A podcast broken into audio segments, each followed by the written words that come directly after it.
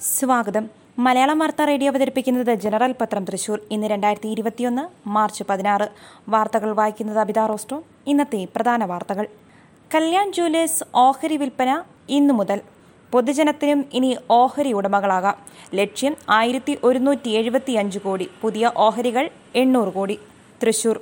സ്വാമി ഏവർക്കും പ്രിയങ്കരനാണ്. കല്യാൺ സ്വാമി എന്ന് ഏവരും സ്നേഹാദരങ്ങളോടെ വിളിക്കുന്ന ടി എസ് കല്യാൺ രാമന്റേത് മാത്രമായ സ്വകാര്യ സംരംഭമല്ല ഇനി കല്യാൺ ജുവലേഴ്സ് പതിനായിരം കോടിയിലേറെ രൂപ വാർഷിക വരുമാനമുള്ള സംരംഭത്തിന്റെ ഉടമകളാകാൻ പൊതുജനത്തിനും അവസരം ലഭിച്ചുകൊണ്ട് ഓഹരികളുടെ ആദ്യ പൊതുവിൽപ്പന ഇന്ന് ആരംഭിക്കും. വിൽപ്പന മൂന്ന് ദിവസം നീളും.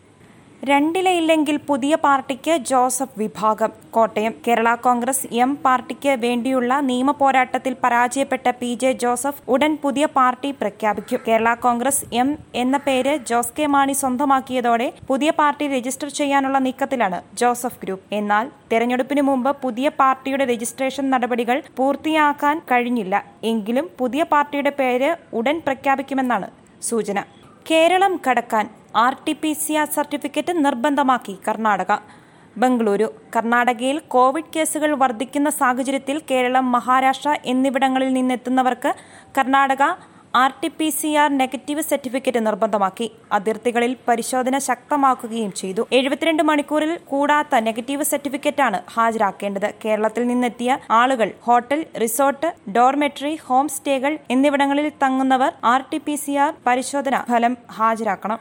മുഖ്യമന്ത്രിക്കെതിരെ ധർമ്മടത്ത് മത്സരിക്കും വാളയാർ പെൺകുട്ടികളുടെ അമ്മ. തൃശൂർ വാളയാറിൽ പീഡനത്തിനിരയായി കൊല്ലപ്പെട്ട പെൺകുട്ടികളുടെ അമ്മ ധർമ്മടത്ത് മുഖ്യമന്ത്രി പിണറായി വിജയനെതിരെ മത്സരിക്കും. തൃശൂരിലായിരുന്നു പ്രഖ്യാപനം. വാളയാറിൽ സഹോദരിമാർ പീഡനത്തിന് ഇരയായി ദുരൂഹ സാഹചര്യത്തിൽ മരിച്ച കേസിന്റെ അന്വേഷണം. അട്ടിമറിച്ച പോലീസ് ഓഫീസർമാർക്കെതിരെ നടപടിയെടുക്കാത്ത സംസ്ഥാന സർക്കാരിന്റെ നിലപാടിൽ പ്രതിഷേധിച്ച് കഴിഞ്ഞ മാസം പെൺകുട്ടികളുടെ അമ്മ തലമുണ്ടനം ചെയ്തിരുന്നു. ഒടുവിൽ ശോഭയ്ക്കും നറുക്ക്. കഴക്കൂട്ടത്ത് മത്സരിക്കും. തിരുവനന്തപുരം. ശോഭാ സുരേന്ദ്രൻ കഴക്കൂട്ടത്ത് ബി ജെ പി സ്ഥാനാർത്ഥിയാകുമെന്ന് ഉറപ്പായി. കഴക്കൂട്ടത്ത് മത്സരിക്കാൻ തയ്യാറാണെന്ന് ശോഭാ സുരേന്ദ്രൻ അറിയിച്ചതിനു പിന്നാലെ സംസ്ഥാന നേതൃത്വം പച്ചക്കൊടി കാട്ടി. ഇന്ന് ഡൽഹിയിൽ പ്രഖ്യാപനമുണ്ടായേക്കും. കഴക്കൂട്ടവും കൊല്ലവും കരുനാഗപ്പള്ളിയുമാണ് ബി ജെ പി പട്ടികയിൽ കഴിഞ്ഞ ദിവസം ഒഴിച്ചിട്ടത്. കഴിഞ്ഞ തവണ വി മുരളീധരൻ രണ്ടാം സ്ഥാനത്ത് വന്ന കഴക്കൂട്ടം ബി ജെ പിക്ക് ജയസാധ്യതയുള്ള മണ്ഡലമാണ്.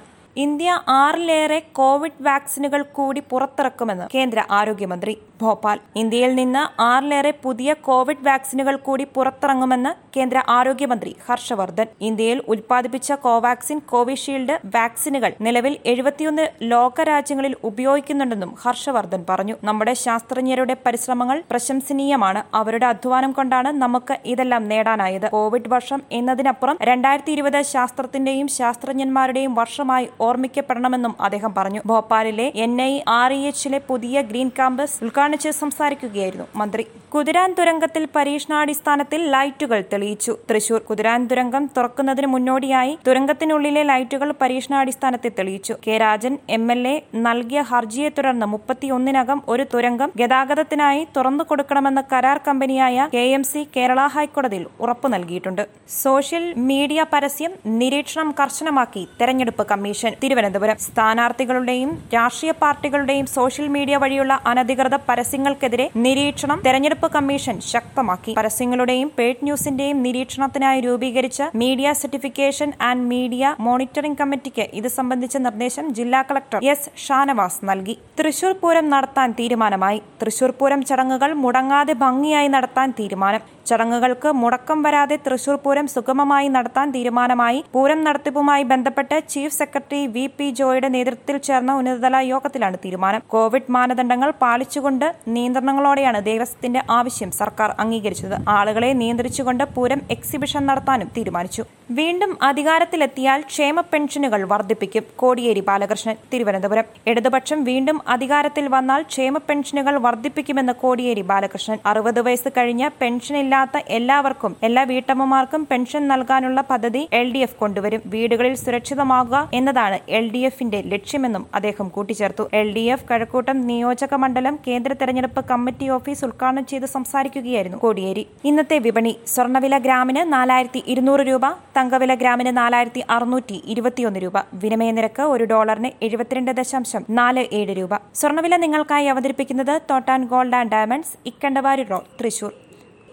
വാർത്തകൾ കഴിഞ്ഞു. നന്ദി. കൂടുതൽ വാർത്തകൾക്കായി ഞങ്ങളുടെ വെബ്സൈറ്റ് മലയാളം യൂണിക്കോഡിലുള്ള ജനറൽ ഡോട്ട് കോം അഥവാ general dot net dot in സന്ദർശിക്കുക.